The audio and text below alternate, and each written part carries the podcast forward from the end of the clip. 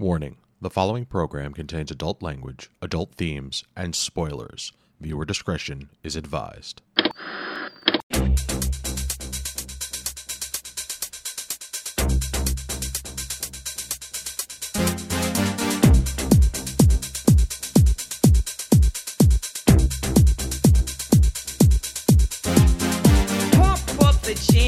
It up while your feet are stumping. And the jam is pumping. Look ahead, the crowd is jumping.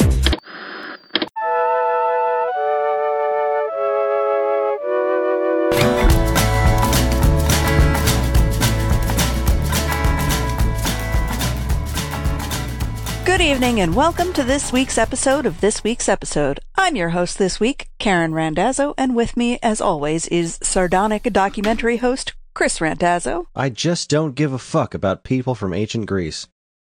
specimen of early man, Evan Goldstein, turned into a mummy of the Scooby Doo fame. and expert in anal bleaching, Angie Fernot.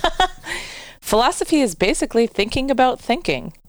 this is episode 266 for the week of July 5th, 2023. Tonight we'll be discussing the first episode of Cunk on Earth entitled In the Beginnings. But before we get to that, here's your weekly reminder that you can get in touch with us at mail at geekade.com. Tell us your favorite documentary. Tell us your favorite era in Earth's history. Tell us about the greatest invention of- in all of mankind. Tell us anything you want. Just put this week's episode in the subject line, because we always want to hear from you, the listener. Hey guys, how's it going? Hey! Hi! The answer is saran wrap. That is the best creation ever. Okay, fair mm. enough. I thought it would be aluminum foil. Yeah, now that's going to be stuck in my head. That was a mistake. So I, you I did it to us.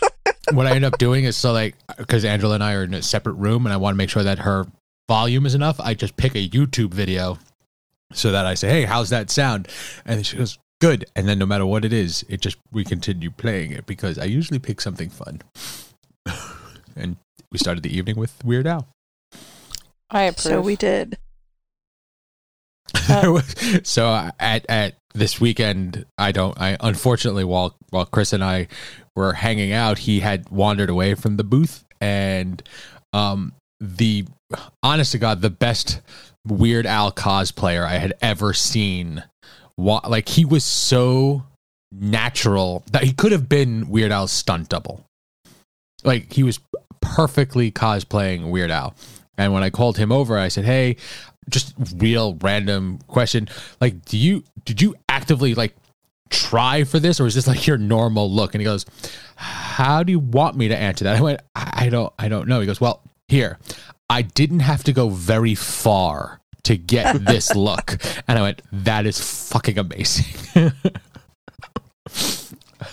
so it was a good weekend, all in all. I think it's perfect. Gotta love a good Weird Al cosplay. Oh, how you guys doing? Got to see a lot of good Uh, settling into the summer routine.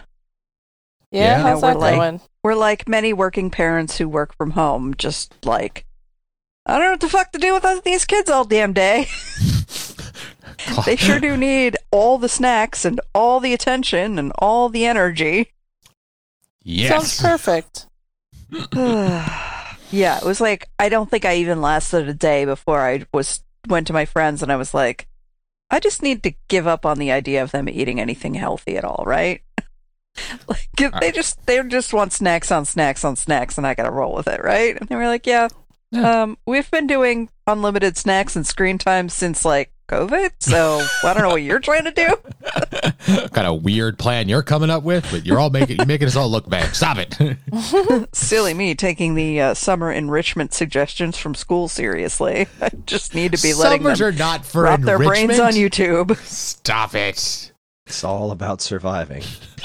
It is. Yeah, we're doing all right. Well, we're starting to get into a rhythm with that. Yes, yes, we are certainly doing that. I am a. I had the week off from my crazy Zelda video escapade last week, Nice. and it is. It occurs to me that you know, if as long as I'm not doing one of those, then I can handle life.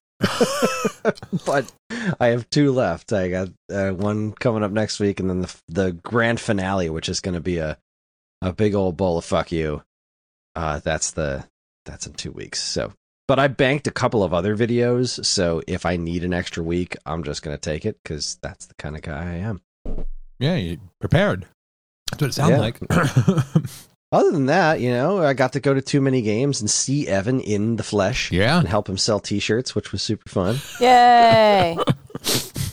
walked around and and ser- desperate search for a stupid Sega Genesis game, which I found and took home and played, and it was awesome. Excellent. Was it everything you The hoped immortal- for? Oh, it was. I haven't played this game in so long. It is James Pond, Underwater Agent, and it is uh, it is quite silly. It's a fun little game. when Kris said to me, like this, I, this is the game I'm hunting down. I, looked- and I went, why? Why? what? because I wanna. And then there was another friend of of Kris's was at the show, and he came over and he's like, "Yeah, I was here yesterday." And I looked through the whole show, and I didn't find it, not once. And I could see the look of despair quickly shine upon Kris's face. Like, nope, I'm going to relook everywhere. And I did. I checked every single booth in the entire building, and I found the only copy of the game in the entire convention, and I bought it for fifteen dollar dues. Please excuse me, everyone, but my cat is chasing a cricket, and I need to go take care of this. Okay, you go handle that. okay. See, the problem with asking a bunch of people who sell these retro games at these cons, because like not all of the people who are selling these games are uh, gamers. Yeah, no, they they're haven't vendors. really- yeah. They're yeah, they're they're vendors. They've they've amassed large collections of things that they don't know or care about. So when I'd ask these people for James Pond, and for Sega Genesis, they'd be like, "Oh, James Bond, right?" So James Bond I was like, "No, no, James Pond. He's a fish." And they'd look at me like, "What?" like, yeah, it's a sec- There's a whole series of these games. Like seriously, you've never even heard of James Pond, and you're selling all these retro games. I did find a copy of James Pond three. Okay. Uh, and then I also found a copy of uh the uh what is it uh some sort of it's like a weird fish themed Olympic games starring James Pond and the Aquanauts. But the original James Pond was very hard for me to track down. Ah, This is driving me nuts. What's the subtitle for James Pond 3? Uh, 3. I can't believe these are real Pond conversations. 3 we have. Operation Starfish. That's what it is. These are the conversations James they have Pond every 2 week on was SAG. uh, Robocod. like Yeah. RoboCop, but but use a fish. no, Jokes it's are more funny when you funnier explain when you explain them, honey. yes. This is why Kris and Dad go to like 1.30 in the morning because of conversations like this. Like that's that's it. For more of this talk, please check out SAG, Stone Yes. Age Gamer. Moving on. Guys, it's not Yeah. dead. I thought the cricket was dead, and it's not dead, and I don't know what to do. Make it of the dead variety. It's a cricket in the house, Uh. honey. Listen, bugs outside are fine. They just don't come in. Not allowed in. Owen was really cute. He was like facing off with the cricket, and I thought he was going to do something. He will lose. Yeah, you know what he did? He looked at me and he was like, "Mom," and I was like, "Come on, I don't like killing bugs." You just don't like killing things. It has nothing to do with it being a bug, though. That's true. I don't like killing things. Sorry, the saga continues. It's the cricket wars. The so, sacrifices we make for our children, Yeah. furry or not. yeah, it's true. Uh, uh, being away like okay so right before we left okay okay we haven't purchased a lawnmower since we've moved here into the house so um conveniently our very old next door neighbor repairs lawnmowers. And when i first we first moved here i, I asked him hey where do you where can i get you know just cheap one a little push mower? And he's like oh don't worry about it. I'll, I'll mow it for you. And i'm like no i'm really really not comfortable with the thought of you possibly dying while mowing Yeah, our lawn. that lawn, was like- Evan's thought. Not like, "Oh, that's so kind. Thank you, neighbor, no, for this like- he's like- charitable act." really it was old. like, "Honey, Really, he's gonna die on our really old. lawn on his little riding motor." Yeah. And I was, Nope. I was like, "What? No, or mower? Excuse me, not motor." So he he did it a couple times for us. Very appreciative. We thanked him very much. I we brought over some bread and whatnot. But um, it had been a while. Like it had rained a couple times, and it, the the lawn had gotten a little long. And yeah, then fucking we guy left. decided not to take care of it anymore. You know. we went away for a week and I was like, ah, it'll be fine. When we get back, either our neighbor will have mowed it or I will take care of it. So, uh, with fingers crossed, came back and damned it was not mowed. I still it was still here. So today I went out and purchased a lawnmower, and with the thought of it's a small enough lawn that I should just get a regular small push mower. It'll take me about half hour, forty five minutes, and we'll be done. It- with the length and the heat and the not self propelling, like that was so many mistakes on top of mistake on top of mistake. But I conquered my front lawn today and I was very proud. I was also very sweaty and it was ridiculous, like 92 degrees here today. It was nuts. But for the first time since we moved in, I mowed our lawn. I feel like such a home. now. Congratulations. Yeah. I mowed our backyard this morning. So Nice. I was also very sweaty. Yeah. I tried a new method. I've been ever since we built the playground in the backyard. It's thrown off my geometry because like you know you, you, you look at the do it in yard and you're like, all right, well I got to mow. What's the most efficient way for me to move where I don't have to turn around so much? How, how am I going to get this done fastest with like Mhm. the most amount of straight lines? Because if you could be one thing, you should be efficient. Exactly. It's. You can be one thing, you should be efficient. But so I'm looking at this. Ever since we put the the playground up in the backyard, it kind of threw off the the geometry of the yard. So what I wound up doing today was doing just straight lines, turning around each time, and it wound up being a lot faster because I was able to kind of like work around the playground and then take the whole side. My the back my backyard's kind of shaped like an L, Mhm. so I was able to take like the whole like L side of the yard in these really big, long, straight lines. Uh, where usually I kind of um, separate into these little quadrants. You know, I'll be like, all right, I'm Mhm. going to do this area, then I'm going to do this area. This time I just did the whole thing, straight lines all the way across. And because of the goofiness of the playground, it actually wound up being a bit faster. nice. So it's very efficient. nice. And that's all we have for you on our lawn mowing podcast. Don't This worry, is if you also- missed it here, I'll talk to Dan about it on Friday. There it is. That's this is also another reason why Dan and Kris go till one in the morning because you know we're cutting into their lawnmower talk. I fail to see the problem with this. I mean, honestly, if you're going to talk about something, talk about lawnmowers. You might help Lawn care. people. you know, gardening. Yeah. I've heard a lot. Listen, if anyone wants to talk to me about gardening, especially in the South, please do because I'm about to lose my mind with the amount of plants that I've lost down here. And I used to think that I had a green thumb. Well, apparently it was only green when I was in the North, and the South is out to get me. I mean, our succulents are thriving. Are they though? Yeah, they are. They're not. I Mm-hmm. have one that's like literally dying. I can see it. It's six feet away from me. It's making me so sad. So, what have you guys well, been don't watching? ask me because I've killed a cactus. Amazing. nice. yes, but as Evan has be- was saying, uh, what have you guys been doing in the world of TV?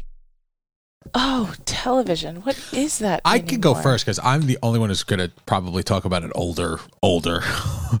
I, for some reason, started a rewatch of New Girl, and Mm-hmm. um, I, I Jake Johnson, Nick, is my spirit He's so animal. great. He oh is- my god. he I love I love Nick. there there's at least I'm gonna say a third of every episode makes me laugh. Like borderline uncontrollably because of just because of Nick.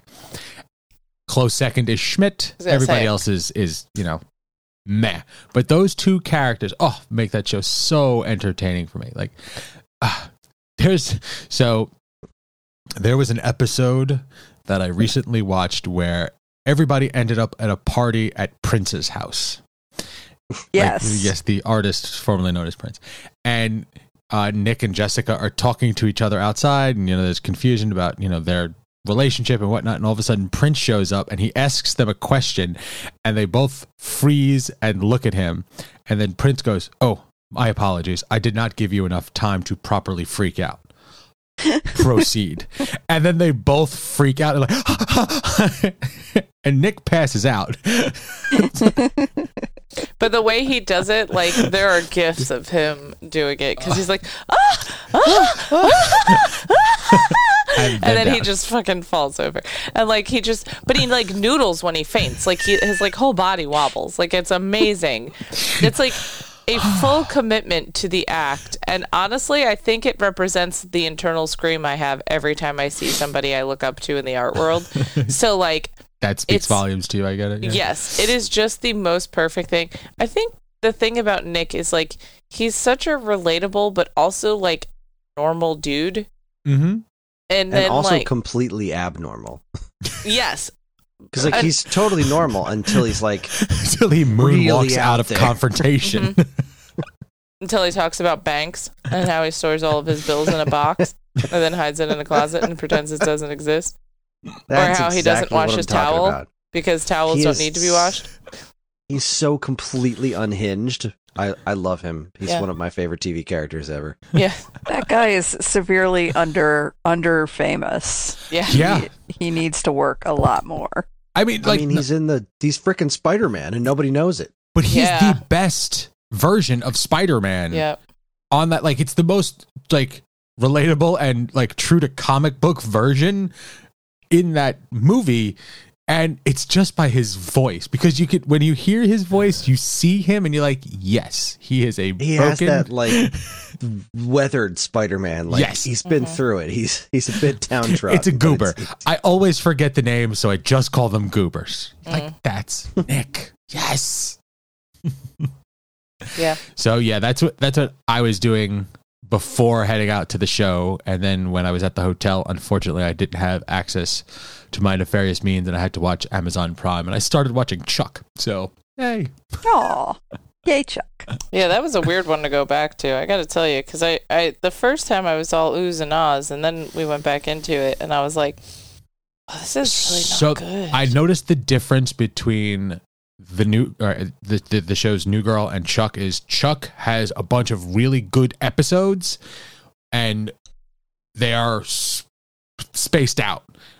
New Girl has a bunch of good scenes per episode. And that's Mhm. and that's like it's not a great episode, but like there's some really funny things that happen in each episode, kind of kind of situation. it's a really strong show overall, honestly. and you know chuck was lightning in a bottle back in the day and it was relatable for you know those awkward human beings that you know grew up as being a geek and or nerd if you will and you know that that spoke to a lot of people and it's still like i still watch it and and relate pretty heavily except for the whole spy shit but other than that you know You don't relate to being a spy? What? no no This is news to Yeah, me. Yeah, Chuck holds up pretty well, except for like the um, Lester and yeah, but they, Who's didn't the even- other they guy? weren't even Jeffrey? good then they were Yeah, so he- not cool It's hard to it's hard to say that it hel- holds up when it never you know stood in the first place. correct. That's what I'm trying to say.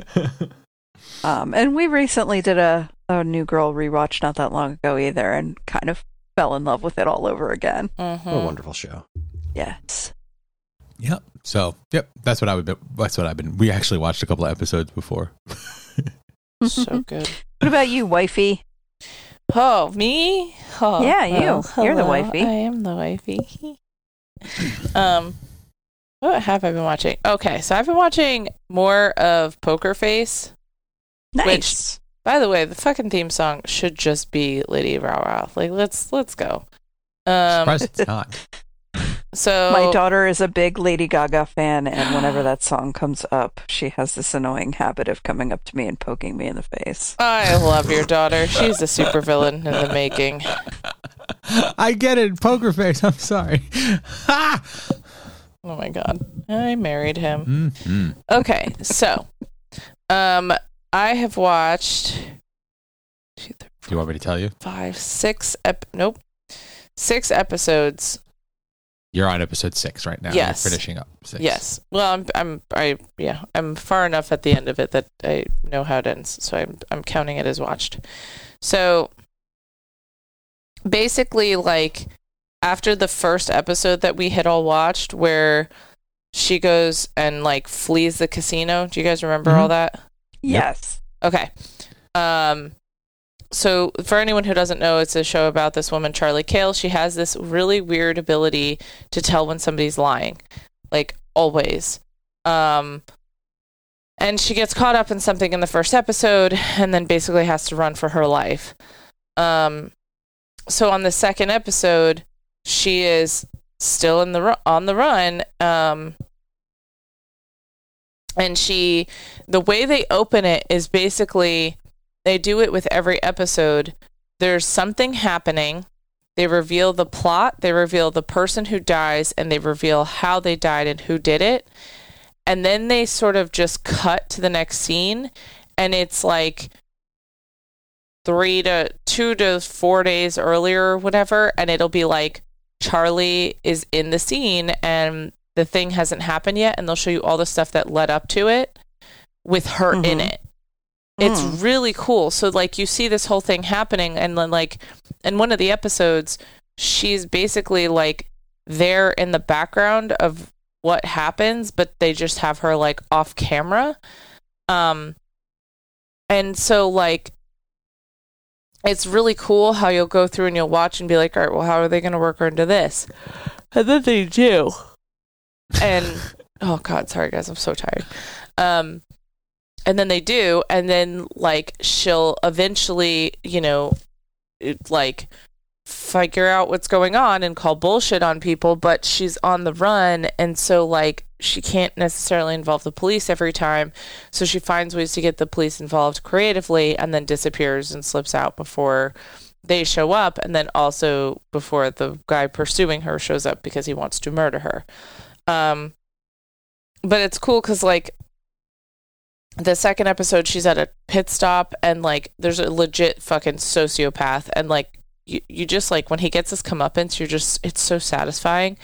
Um the third one is like a barbecue joint and that one's really interesting because um the way that that one takes place you just kind of like I don't know, you just build more respect for her because she she learns different skills and trades as she's going because she has to kind of be under the table and off the radar for everything.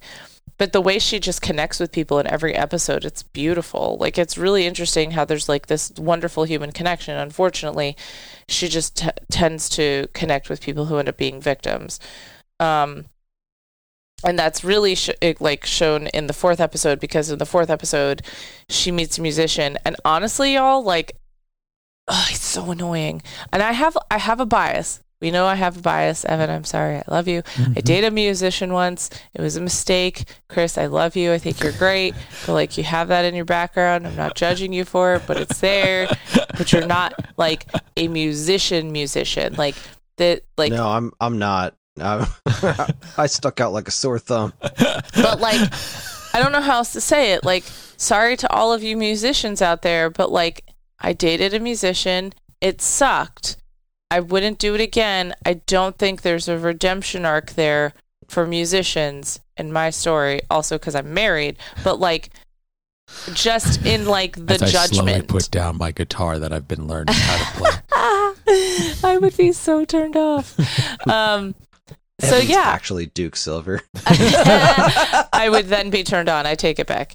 Um, but yeah, I just like it, this guy. Like reminded me so much. Like he was this this guy who's a drummer, and he's like heavy fucking metal man, yeah. And like the thing where he's like just so over the top and into it, and constantly creating and doing like like he's just so into it like he doesn't like to wear shoes and he's dirty and he's gross and like he's just like like his whole like heavy metal outlook is just I don't know everything about him is ridiculous. But you can tell that like he's just a dude that like doesn't fit in in society and this is like all he wants to do and he feels really passionate about it but he just cannot I don't know he just like can't function and as a normal person and some people are like that. And she just has this knack for being like yeah you're fucking weird but like i'm cool with it. You can ride with me whatever and like she genuinely like cares about him. And i just love that she's this very like i mean in the first episode they introduce her like she's this trailer trash person who's like living in the desert and doesn't have a lot of money. And you realize it's because she doesn't she's not like first of all it's not a thing. Like i get well i guess there are trash people but she's not like trailer trash. Like that's just such a bias and it's such a derogatory thing. She's just a person who was living comfortably with not having a lot and was okay with the life that she had and was just making the best of things and like she just didn't want for anything, you know, like she had had adventures and now she was just doing her thing. And she genuinely connects with people and she cares about those people. And in every episode she manages to do that. And it's just like it's really amazing. I don't know. I just like ugh, Natasha Lyonne, right? That's her name. Mhm. Like she's Mhm. she's just phenomenal. I, I she just has this like very down to earth vibe where she like on camera seems like she is so authentic. Like this character that she plays just genuinely gives a shit about people. And then she calls bad people on their bullshit. And it's just awesome. Um, but that episode, I think that was the one that really like hit me the most because he was just such an out there dude. Like he wrote a song using like candy and ketchup packets and like wrappers from all this weird shit and t- picking words off of each one and putting them together and it helped him form lyrics and it was like a fucking ridiculous song and it was so good um It's weird. I'm sorry. it really was. And then like the episode after that, she's in a retirement home and you think that these two women are like these fucking ridiculous badass ladies that like they don't fit in and you you think they were like protesting in like the civil rights movement. You find out they were fucking domestic terrorists. Jesus Christ. Yeah. Uh and oh, I then thought that was going. right like the just the direction the show goes in and then the last one she's working that i've seen she's working at a fucking dinner theater and like oh my god it's just so fun how they play on tropes like some of the caricatures that they have are just absolutely ridiculous and the casting is always wonderful. But they go in a lot of different directions with these episodes and every episode it's just here's a murder here's a mystery charlie's going to solve it and then she's going to move on. And I'm really enjoying it and I'm getting close to the end of the season and I don't know where it goes next but I just I can't say enough about it. I just I love the fact that she's just kind of like yeah okay whatever all right like yeah I'm on the run but it's cool like she just I don't know I feel like she just embraces life for what it is and never takes anything for granted and I really just love love love the way this character is written um so yeah, it's cool. I want to know if anyone else is watching it because I I'm genuinely enjoying it, and um, that's all I got. Well, I'm glad to hear that it like took off from the place where we left it. Yeah, I wasn't Yeah, sure it where it was like gonna go. show. Yeah, it was, and it was weird too because I was like, how is this gonna work? You know, like in essence became like a murder of the week or monster of the week kind of situation, Yep. which is like Kind of a the- the procedural. perfect way for that show to go because she is like she's a chameleon when it comes to acting. Like she can fit herself into any part, and it's every time that I sit down and I start watching it, like she just she does a really really good job. I always liked her as an actress. yeah, there's an episode when the, uh, in the dinner theater, uh, the most recent episode that I was watching, where the one of the scenes, the the woman who's like the director and also, of course, the star of her own show, she's kind of like you know her prime prime has passed, and she's trying to recapture her glory, and she just goes off on Charlie, like fucking flips out on her in the kitchen, in the middle of all the rest of the staff, and then she's just like, yeah end. Like she's completely unfazed. And the thing is, like, you know, she's kind of reacting internally, but she's able to kind of keep her cool. And it's not like my internal reaction, which would be like internal screaming, crying, and shame. For her, it's more like, ah, this lady's kind of a bitch and she's pissing me off. But no, for her, it's, you know, It is what it is. it is what it is. And she's like, okay, well, you're a washed up has been, and I don't believe any of your performance when you're on stage because she can tell when somebody's lying and when her, her, her, her when the performance is not authentic, she's like able to tell. And I was like, this is just such a cool superpower. so yeah, I kind of bullshit wish I detector. had it. I know. Well, you're a mom. I feel like it's pretty honed. Well, it is for my kids, but Not I the know general them pretty public. well. They're also not very good liars. They're terrible. They're like, "Hey, can you turn around so I can like do this thing that I'm not allowed to do? You won't see me, and therefore I didn't really do it." That's how that works, right? Yes, yes, that's how that works. Oh, Nailed it. watch this magic trick, and they'll show me something in their hand. In her, and Ellie does this. She puts something in her hand, And then she reaches the hand behind her head, and her other hand also goes behind her head. And then she brings the first hand back. She's like, Where did it go? like, you're a shitty magician, kid. Da da da da da da da. da. I don't know. It sounds like genius to me. So what have you guys been Terrible watching? musician. Magician, not musician. She can't she can't really play any music either. Nobody should. I'm sorry. That's terrible. I love music. I really do. And I'm sure there are lots Love of mu- wonderful musicians music. that people date. Hate musicians. I just didn't. It wasn't a positive experience, and that's that. Hopefully, he doesn't listen to this show. I I really, if I had an ex that was listening to this show, I would ask them kindly right to now. go away. Oh, all You gotta find the shitty musicians. That's where it's at. Yeah, that's it. Uh all right, well. Dearest, would you like to go next? Sure, fire the walk not. I would like to talk about Sweet Tooth. Because that show finally came back after what two years, two two and a half years. It was a long ass time. It was a very long break. It was and such a long time that I forgot like that I cared about it. I forgot it I- existed. I remembered really liking season one and only kind of remembering what it was about because it was it was a long time ago. A lot of life has happened in the last two and a half years. A lot of life and a Mhm. lot of TV. Um, but I was really excited to have it back because I remembered really liking it, and I was glad that it got a, a second season because you know it's one of those things that it was very interesting, and it would suck if it uh, didn't have any closure. So uh, it came back. It was very good. It uh, didn't take long for me to kind of slide back into oh, this is why this is what's going on. This is who these people are. This is kind of what's what's what what has happened and how we got here. Um, so that that didn't take me too long to to get the details, at least most of them, back floating in my head. Um, if anybody hasn't seen or heard of this show before, it's a Netflix series based on a uh, a comic book that I have never read because I really don't care for the art style. Um, but the show is is uh, the, the the premise is extremely fascinating. It's a it's a post apocalypse thing, um, but that it's not zombies. So yay! Uh, at some point there was some sort of virus that starts killing everyone but at the same time uh kids started being born as like animal hybrids. Like you know this kid's like half turtle and this kid's half monkey or whatever. It's uh, it's pretty weird. And a lot of those kids can't talk like they have you know uh, they just are physically incapable of speaking. Uh, but there was one kid that was part deer and he can talk. And uh, he was pretty awesome, and he meets this dude who calls Big Man, and big and he likes chocolate, so the big guy calls him Sweet Tooth, and his real name's Gus. But it's it's it's all a good time. It's very very fascinating. Um, it's very comic booky. The villain's like this dude with these red sunglasses and a really thick ass beard. Uh, he's, he's actually a really great villain.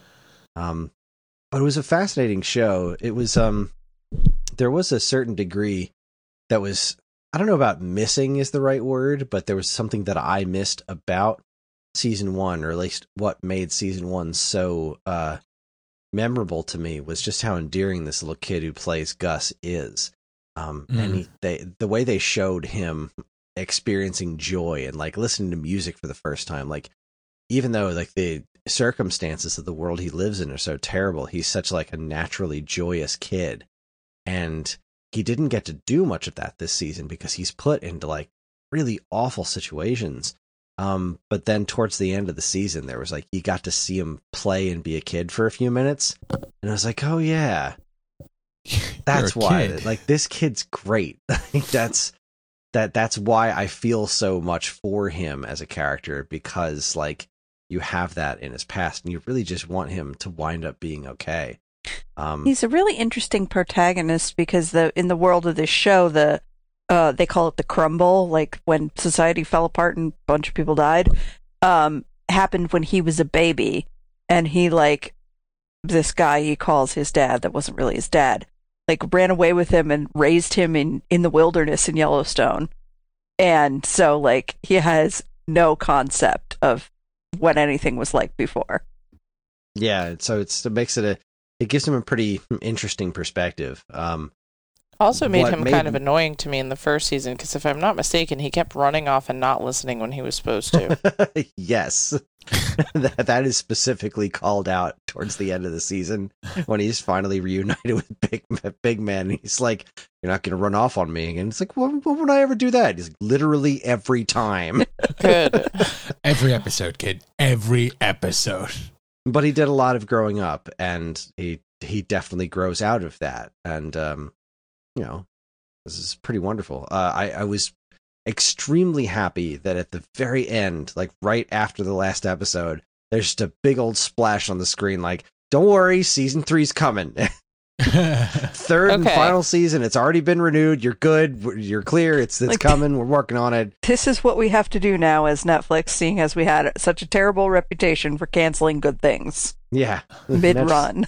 Netflix euthanizes everything, and it's like now we have to pu- like publicly advertise as soon as possible. No, no, this show you like will get a conclusion. So it's getting one third and final season, which I am thrilled for because I think that's the perfect amount of this show. Um, I just I just love it when shows get endings. You know, Mm, it's yeah. it's always a good thing when a show gets to end on its own terms and and and and wrap things up. I'm very very happy about it. I I just had a blast watching it. I was really really happy to to have it back and yeah, obviously between bouts of Letterkenny and uh I think that was most of what we've been watching. I mean, Star Trek Strange New Worlds came back, but our our source was was busy elsewhere, so we haven't had had a chance to catch season 2 yet. It's- there's a couple there. I put Wonderful. a couple. I put. The, I, I, I. I got you. I got you, boo. I'm looking forward to it. And Secret Invasion started, but That's also the first really one Too early. too.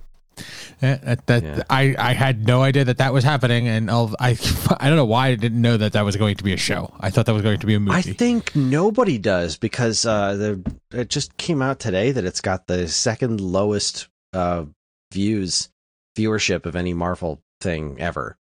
I Uh, didn't know about it either. And I was Exactly. I don't actually think anyone looking. really knows it it's happening or really what it is. Like MCU's in a weird spot right now.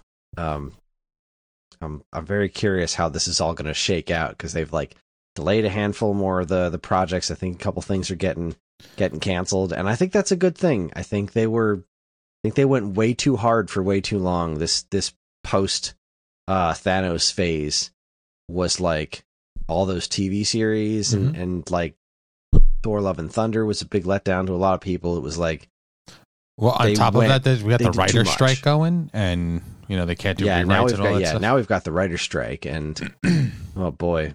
Oh, but speaking of superhero stuff, real quick, uh Mrs. Maisel's gonna be Lois Lane. I'm so happy. It's such great casting.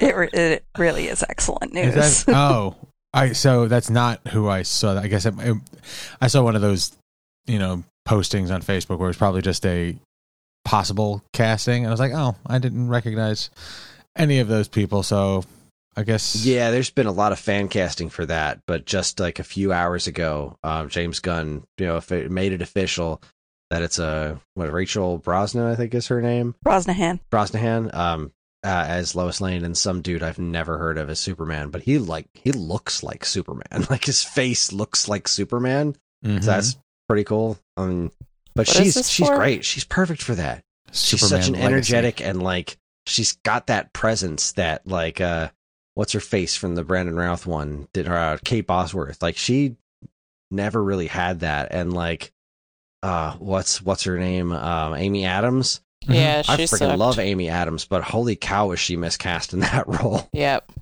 that was like I mean she's wonderful. I think she's fantastic but holy cow she did not work in that in that particular role You Yeah, need that's the certain like Katharine Hepburn energy for Lois Lane, like right that's sassy Mhm. broad. Yes, you need that's the energy, and she's got that.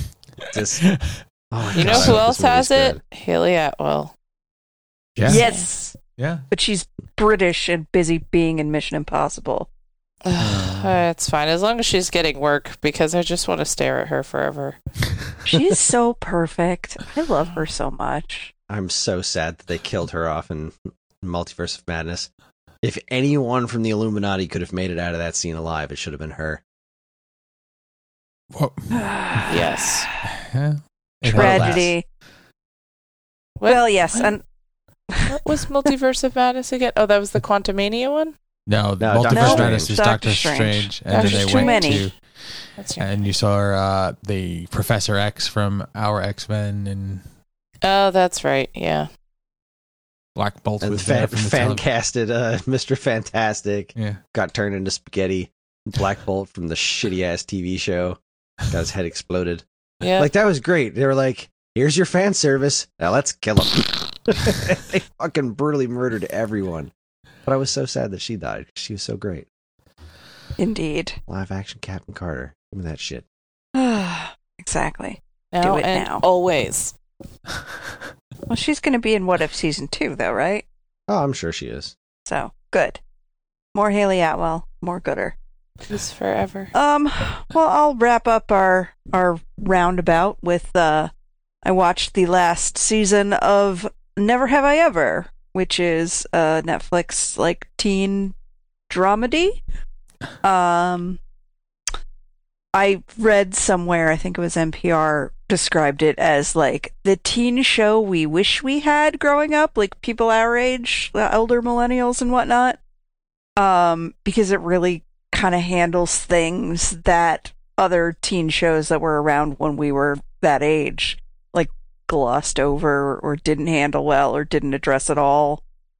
Um, or just, you know, certain things were played up for drama and like real people would never behave that way.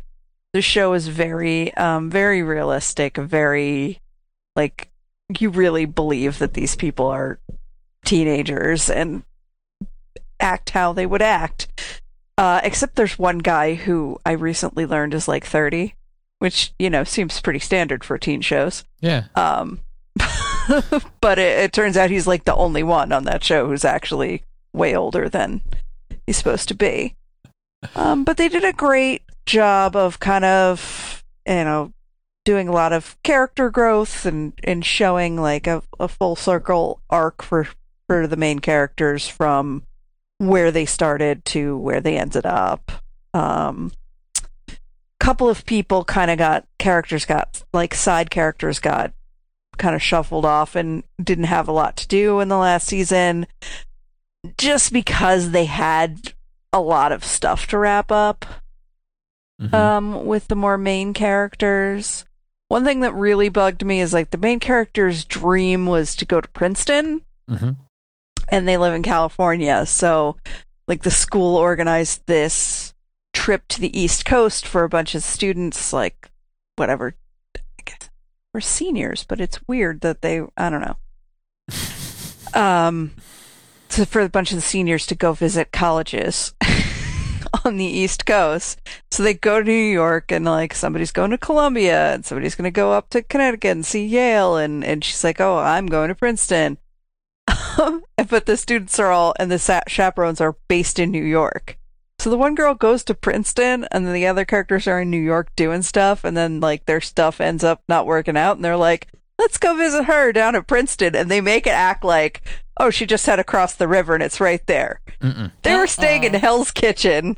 Princeton, Princeton's over here, and they're like, "Oop, took us a half hour, and we got here." Like, that's not how that works. Nope. That's true movie TV magic right there.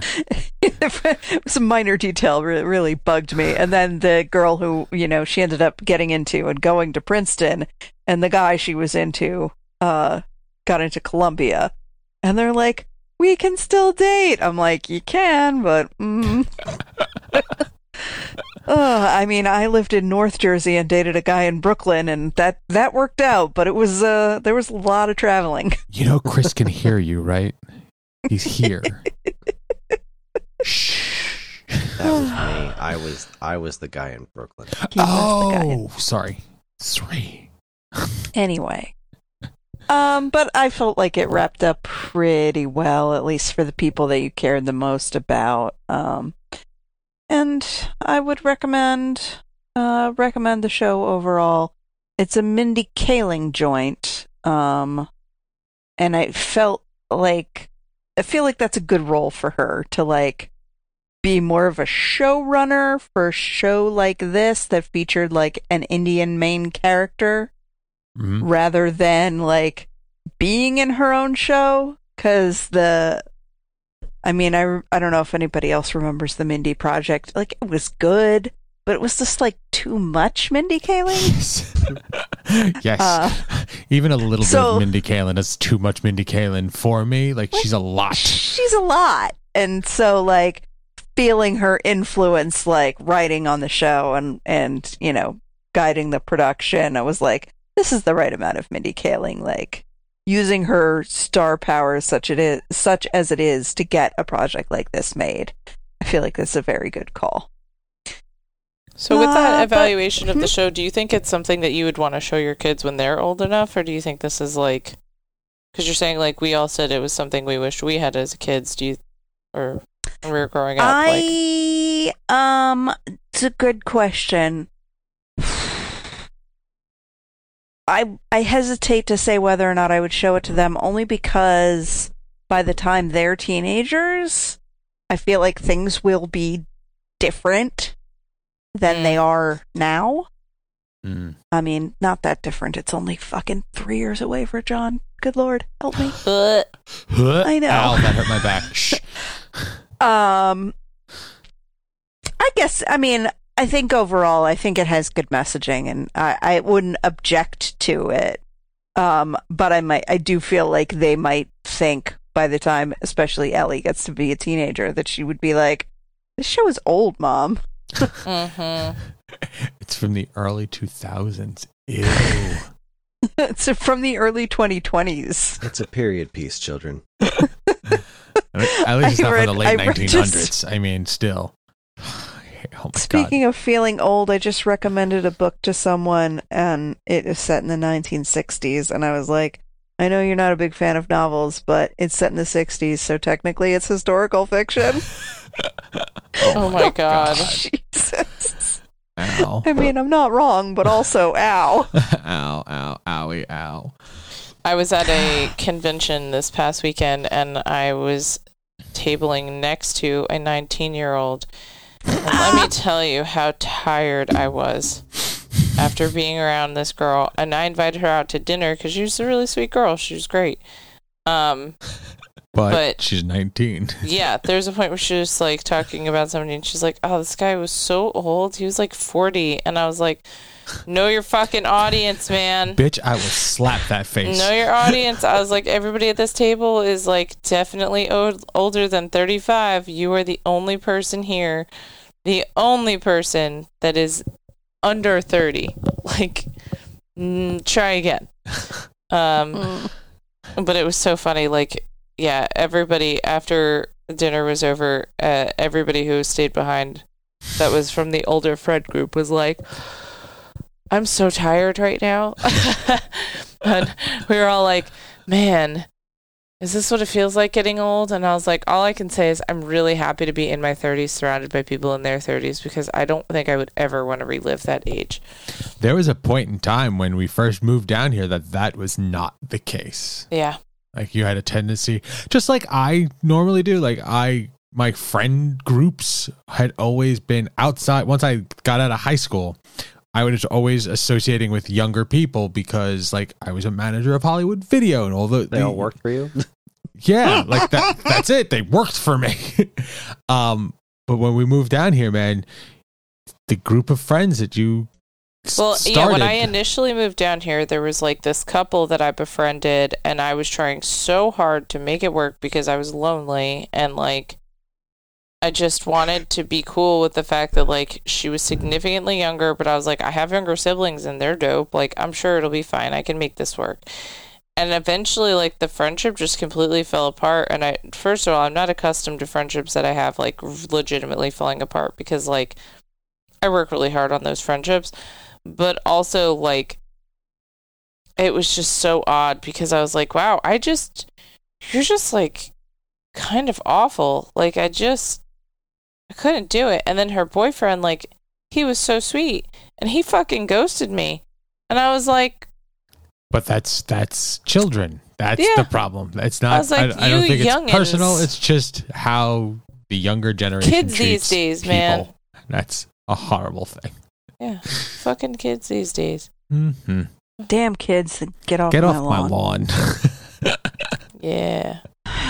Anyway, hmm. we're all old, so we need a break before we get into the second half of the episode. So we'll be back after these messages.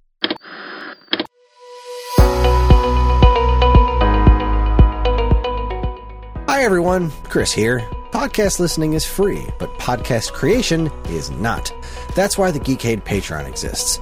In an effort to help us pay the bills, we've got a Patreon page set up where you can gain access to our monthly podcast topic schedule, get early access to many of our shows, and more. If you'd like to help support Geekade and keep these shows running week after week, head over to the Geekade Patreon page, linked in the show notes of this very podcast.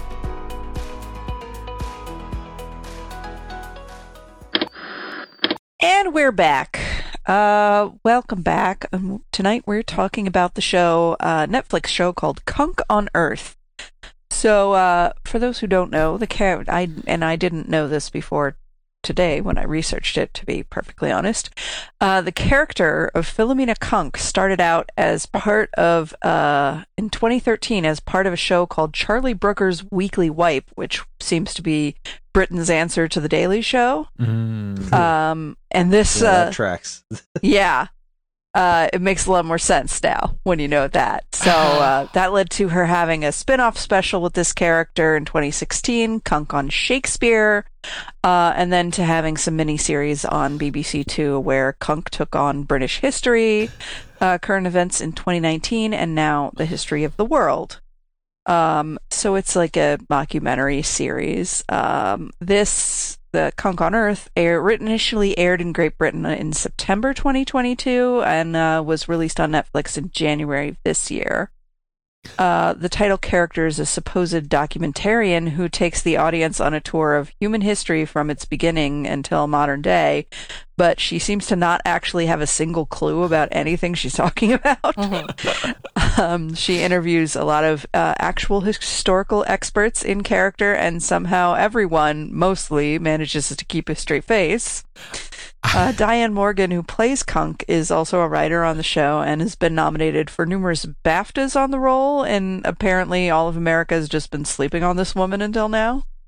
Um, I picked this because my Netflix algorithm did an awesome job in recommending this show to me, and I laughed my way all, right through all five episodes really quickly in a week.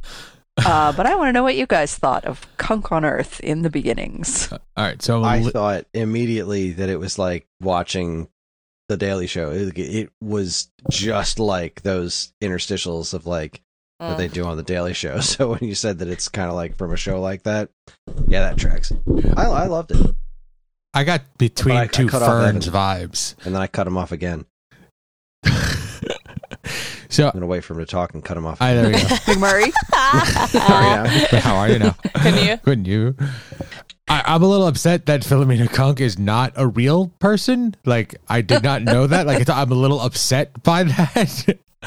um, but as we were watching, like at the very beginning of the episode, where she is talking to the, I, I get, I, I get uncomfortable for people. Like I have that weird thing. So uh, the awkward comedy sort of makes me feel weird but I as as the episode progressed, I'm like, these people are in on it. They have to be in on it. They are not. And and I'm just going, you know, the- it, you've seen between two ferns with Zach Galifianakis where he just fucking destroys the person that is sitting in the chair opposite him. That's what I I felt I was watching and this is the first time in a long time that I've written down more than one quip to say at the beginning of the episode because there was so many funny lines in this show and they came so fucking fast. It was so entertaining. How did Egyptians build the pyramids? Did they start at the top? Is there a great roof of China? I'm sorry, my, Uh, my, it's hard to believe that I'm standing in one of the first cities, and that's because I'm not, because it's in Iraq and that's miles away and fucking dangerous. My favorite ones. I actually like volcano, which is Latin for angry mountain. That was so great when she was Um, talking about Pompeii, and she's like, "We've learned that they were all gray, and apparently they just laid around a lot." And I was like, "Jesus Christ!" And their houses were very dusty.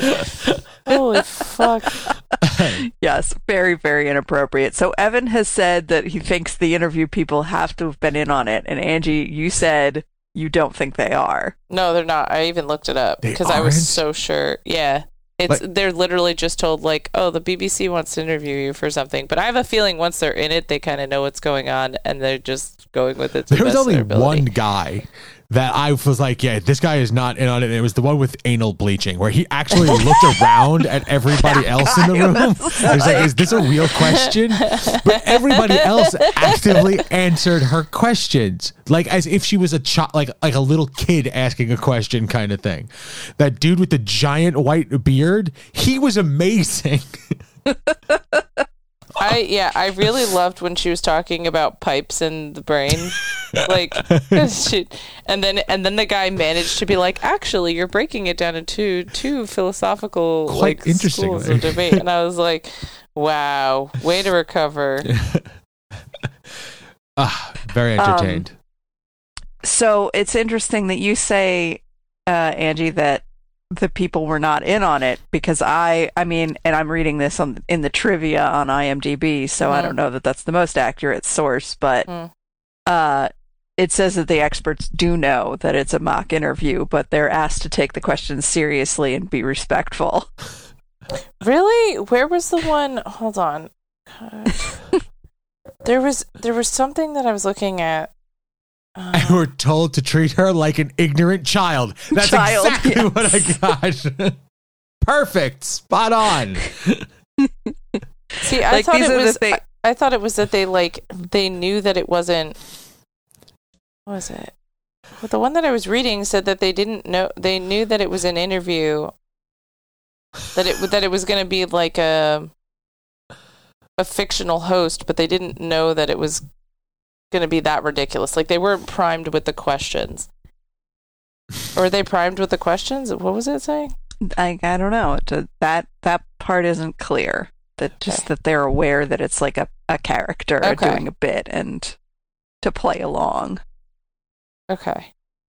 but um I it it does give me Daily Show vibes as well. And before I knew that, like it just kind of made me wonder more about the Daily Show interviews than these. Like, how do how do they get those people to do those interviews on the Daily Show? Yeah.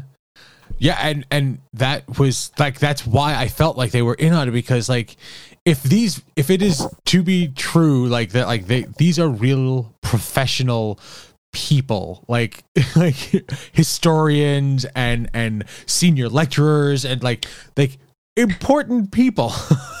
They're sitting here across Very from smart academics. professor of public engagement? Come on now. So it's it's really well done um and i was i totally believe that she was uh, like like this was not an act. Like she was just a real person just taking herself her that, that character to 11 kind of thing so I really love her. Now I want to go and watch the other ones. yeah yeah I would Particularly the definitely be Shakespeare one. watching more, but I could not marathon this. It was just too. It was too much. we finished it, and I was so pleased that he was laughing through it. Mm. Um, and I turned to him and I said, like, if I knew you, if I didn't know that you wanted to like keep this one episode fresh in your mind for the podcast, I'd suggest we would keep going and watch more. And he was like, I don't, I don't think I could do that. yeah. and I, I don't know. To be fair, to be fair, To be fair. I watched them on like different days. Mhm. Mhm. Um, but I don't. I, I think I could. we had just we keep actively taking them in a row. rewound the episode at least three times and one of them was during the map there was a map oh, on God. screen Did you guys do where on the top left corner there was an arrow pointing to the left and it said other country it, where the red sea was it said red sea then ne- and then it said blue sea like Said bottom right in the bottom right corner. like it, it was there was so much speed in this in this episode that I don't think I could watch, and and it like it was a little tiring by the end of it. Not in a bad way. Like I was I was comedy exhausted, which is a good good thing. I have it's been a, it's been a, you know since Letterkenny. Letterkenny Yes. is that. that also, bad. I wanted to confirm that I did. I finally Googled. I found the article that I had referenced very quickly, and I had missed part of it. Um, but it Ah. said that the experts don't know what she's going to say, but they know that it's that she's that they know it's a comedy show, but they're told that it's to answer the questions in earnest. And why did they hate cows so much? Jesus Christ! Uh, and it was released years before Belgian techno anthem "Pump Up the Jam." Apparently, that's You a guys- running gag in all five episodes. yes, they, they and it gets fucking funnier every fucking time. I was watching that. I was like, did they digitally remaster this music video specifically for this show? Seems that way. Because like, it's it's real cleaned up. It looks real good. Looks good. And like, I don't think anybody else is doing that for any other reason. So Well, they paid for it, and they're getting their money's worth because they used it every everyone. Ugh. Uh, so I- yeah, and it, it really. I mean, I've watched the whole series. It it it does not. There's no drop off. which is uh, so like here's the thing like they covered a huge t- chunk of time in the first episode Mm-hmm. like how there's not like if they continue at this breakneck speed they're going to be done with all of history by like episode three kind of thing Yeah, there's. I mean, there is only five episodes of the series, but they do like the uh the the the second episode is like mostly about religion and you know all the Mm. different religions. got you The Renaissance is the third episode. The Industrial Revolution is the fourth, and okay then slow down a bit the right, fifth good. is like the modern age. but it does get to be like, you know, it does it, it does take a very brisk pace, which I think is good because if they were if they slowed down at all, like did they I don't use think it would work as well. front legs to make the tools or did they use their back legs Like, they might have used their front legs or hands and arms, as we call them. and, and it's it's it's weird or how a character like this is like you don't see this very often where a, a caricature of a human becomes the the host. Because like it could go very poorly very quickly especially in a situation like this because this is this is borderline cringy in if it's done incorrectly. So oh, even being done correctly, I still felt like it had cringy moments. One, my one criticism of it was just that it feels like it's one liner after one liner, and like I understand that it, you know, it's a mockumentary, it's a comedy, like I get all of that, but there were points where I was like, it's sort of like when you're making a comic book and you fill a page with too many panels, you need to give the room, like you need to give room for the eyes and the brain to breathe and just like settle for a second. And the show's so fast that like you don't get that. Mm-hmm. Mm. I Um, can see that. like even in Letterkenny, you know, they have their really great moments of quips and then they'll have a moment that slows down a little bit and then they'll start up again. That kind of thing I think is really important for the pacing, but I think it's just that I'm not accustomed to this sense of like this specific humor, so like this is probably perfectly normal to somebody else. Um, but, but that was like my only criticism. However, I do feel like I'm going to end up going back and watching the rest of the episodes because I did actually enjoy this, and we laughed through the whole episode. That's good. even um, after and- rewinding it laughed again to your point, Evan, about like it, things being like borderline too cringy, there is there they make a joke out of it in the sec- second episode, which is all about religion. There are certain things where like she's like, I would go into more detail, but the lawyers say I'm not allowed okay because certain certain religions can't take a joke. Amazing. It- so perfect. it's it, it, it was actually uh it was a, a lot of fun and it was refreshing and like when you request like when you suggested this no idea what we were getting into. I watched the I, I get like the opening sequence i guess you would call it where she's explaining what the show is going to be but like I, I watching that opening sequence you're like this, this can't this can't be the whole show. This can't be real. Like because of the things that she was saying and then add in the the professionals like this can't be real and it was and it was fantastic i'm glad you suggested it thank you so much it was a lot of fun You're very welcome. Good pick. And I'm I'm really glad that everybody enjoyed it uh, because my last pick was a bummer, and so I'm glad to be have my reputation restored. Yeah, it's man, this has been out for Kris is looking like, "What was your last pick?" It was the Winchesters, Oh yeah. which has since been canceled. Yep. and not for nothing, Karen. If you hadn't picked it, I think I probably would have. So I mean, it was it, it had to be done. It's just Yeah. like you know when we watch a bad movie on our movie podcast. sometimes it has to be done. this is a sacrifice we make for pop culture. That reminds me. Don't ever watch Young Einstein. Oh my! oh my god, I did I tell you. Um, okay, a, a total side note. There was um at the at the show. You were this is while you were there, and I, I forgot to re- tell you. A kid came up to the booth and he was talking to me. He was wearing a um a T-shirt that had an image of um. Fuck, what's Barbie's boyfriend? Ken Ken? Ken. the, the movie version of Ken. I'm like, that's a really interesting shirt, dude. He goes, yeah, me and my friends, we're gonna go all out together. We're gonna watch the Barbie movie and then um, watch the. There's a new movie, a new movie coming out about the guy who uh, created the atom bomb.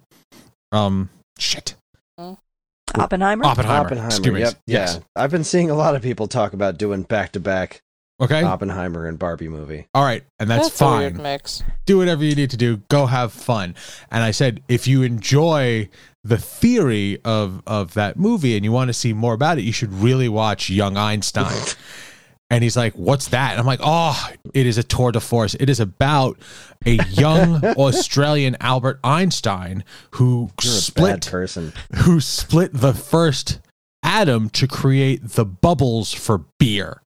And he looked at me and goes, That sounds amazing. And I went, It truly is. And then the kid's like, Hey, I'm going to check that out. I'm like, Yeah, the, the lead actor's name is Yahoo Serious. So should check that out. He goes, Oh, cool. Thank you. And then he left. And then I turned to the, the, the neighbors and went, I am such an asshole. Absolute. You you should you should be imprisoned for that. You'd be lucky if that I man oversold that down. shit so much. I was bored. He wasn't buying t shirts. What do you want me to tell you? that you're a better human than that, but I honestly don't want you to tell Nope. me that. Nope. Nope. Nope. Kid got what he deserved. Didn't buy a shirt. yeah. The moral of the story: If you see Evan at a con, don't listen to any of his recommendations. Or buy a shirt and he'll be I mean, nice if you buy you. a shirt, I will help you out as much as I possibly if can. If you see Evan at a con, just buy a shirt. Buy two. That's true. I I have to say I appreciate the uh the Darth Vader shirt that you gifted to Kris. I I thought that was great. there was so there was another one that I really okay. So the the the company that I work for is TeeTurtle, and there's two sides to that company. There's the regular stuff that I was selling this weekend, and then there's fandoms, which is all of our licensed product. And there is one shirt. And all of the shirts that I actually sell at the booths are convention exclusives. So I can't order them from the website. So like if I see something at a show and I like it, I, I buy it there. There was one that I wanted to get for Kris, um, but the version on the website was slightly different and it was less funny because the one that I saw is is Anakin with his back to camera and um uh he's looking at Obi-Wan and Obi-Wan is saying to him, "It's over Anakin. I have the high ground." And he is floating above him with balloons attached to him and it's all chibi looking and it is so goddamn adorable. and that's the shirt I really wanted, but I couldn't get a hold of it. It wasn't available, so I got you Ah, the nuts. it was it was it was dad's day, so try to get you a little something something. And your birthday. So there you go. Love me Well, some TeeTurtle. Thought that counts. Yes, happy birthday, Kris. Happy birthday. all of us and all of our listeners. Uh, for your birthday, I got you the opportunity to read a spiel. Oh well, thank you. Heyo. This week's episode is not filmed before a live studio audience, but it is fueled by feedback from listeners like you, and you can get in touch with us in a multitude of ways. We have an official Geekade Discord where there's an entire This Week's Episode channel dedicated to all things TV talk, and of course, the regular Geekade social media accounts linked to in the show notes. The four of us can be found in various ways. I'm available on Twitter at Geekade Kris, that's Geekade K R I S. You can read my work at StoneAgeGamer.com and in the pages of Nintendo Force magazine. Karen, where can people find you? You can find me at STM Stitches on Facebook, Instagram, Twitter, uh, TikTok, and Etsy. What about you, Angie? Where can people find you? Just go to my website. Everything's there. It's angelafernot.com. And Evan, where can people find you? Um, Geekade underscore Evan. I'm going to start paying attention to that again. Godspeed. Mhm. If you need to know more about any of the shows we discussed tonight or what we'll be watching in the future, have a look at our show notes. And if you have any other questions at all, we can always be reached at mail at geekade.com. Just include the words this week's episode, the subject line, so we know who you're trying to reach. This show is available anywhere fine podcasts are stole, sold, including. Apple Podcast, Spotify, no longer Stitcher because Stitcher's closing down. Mhm. That was wild. I just got an email about that earlier today, so I'm going to go ahead and update my script to take Stitcher off the list. So long, Honestly, Stitcher. I feel like you could just update your script to be like, go wherever you go for podcasts, because if they're listening to us, they already have a place. Yeah, but then I don't get to say things like Apple Podcasts, Spotify, YouTube, and more. And wherever you decide to listen, please like, comment, subscribe, and leave reviews because any and all feedback is welcome and appreciated. Again, as always, keep your eyes on geekade.com for more fresh original content. Back to you, Karen. Yes, back to me. And next w- next month, our uh, chooser of our homework will be Angie. So take it away, Angie. All right, y'all. So, as you know, I love me some Witcher, and it's coming back, baby. So, uh, the homework is to get current on whatever episode is available. But if you can't, we're going to make season three, episode one, the main topic of discussion. And if we get further than that, because you know, life happens and we have busy schedules, uh, then we will celebrate that and talk about it. But if we don't, we're going to at least do that. Mhm. Sounds good. I cannot wait to get back into The Witcher. Oh man, that Henry Cavill. He uh, would not get kicked out of my bed for eating crackers. It's the last season of him. I'm so sad. I know. This is very bad. I'm going to replace him with like discount Thor. Yeah. Oh, discount Henry Cavill. I was like very opposed to it the last time we talked about this, and I'm just gonna say I'm trying to be better and keep an open mind, but I just don't know if I'm gonna like it. I'll give it a shot. I It's just gonna gotta- happen. he- I, I'll give it a shot. I just he's got to master the word fuck, and I don't mean like he's got to get good at it. I mean he needs to master it. 'Cause Henry Cavill is an artist with the word fuck. I Yes. know. Yes. And if he doesn't, we're just all going to pretend that the show ended at season three. Yeah, basically. Well, uh, that's a bummer of a note to go out on, but hey, maybe we'll just focus on how great Henry Cavill is. And the fact that we're Um. going to be watching him on screen, you know, we well, there's perks. So wait, Henry Cavill. He you have you seen him in in the uh, the the Mission Impossible se- fight scenes that he's doing that they keep showing? Yeah, on? I've seen the like behind the scenes videos. Okay, so there is a scene where he is in a bathroom fighting Tom Cruise, and they he they're beating the ever living shit out of each other, and at one point there is like a pause, and he uh, like aggressively approaches Tom Cruise, but he does this weird sort of short punch, and it looks like he's like cocking his arms like to go kick the ever living shit, and it was it's amazing. Everybody needs to watch that because that is true artistry right there in a fight scene. I Henry, think I think he did cock his arms because Yeah. he's that much of a badass. He He's is. got the Yes. lethal weapons. Just the forearms. Well, not even I think hands. that is going to do it for all of us here at this week's episode. I'm Karen. I'm Angie. I'm Evan. You'd have seen right up their bum holes. Good night. And this concludes our broadcast day.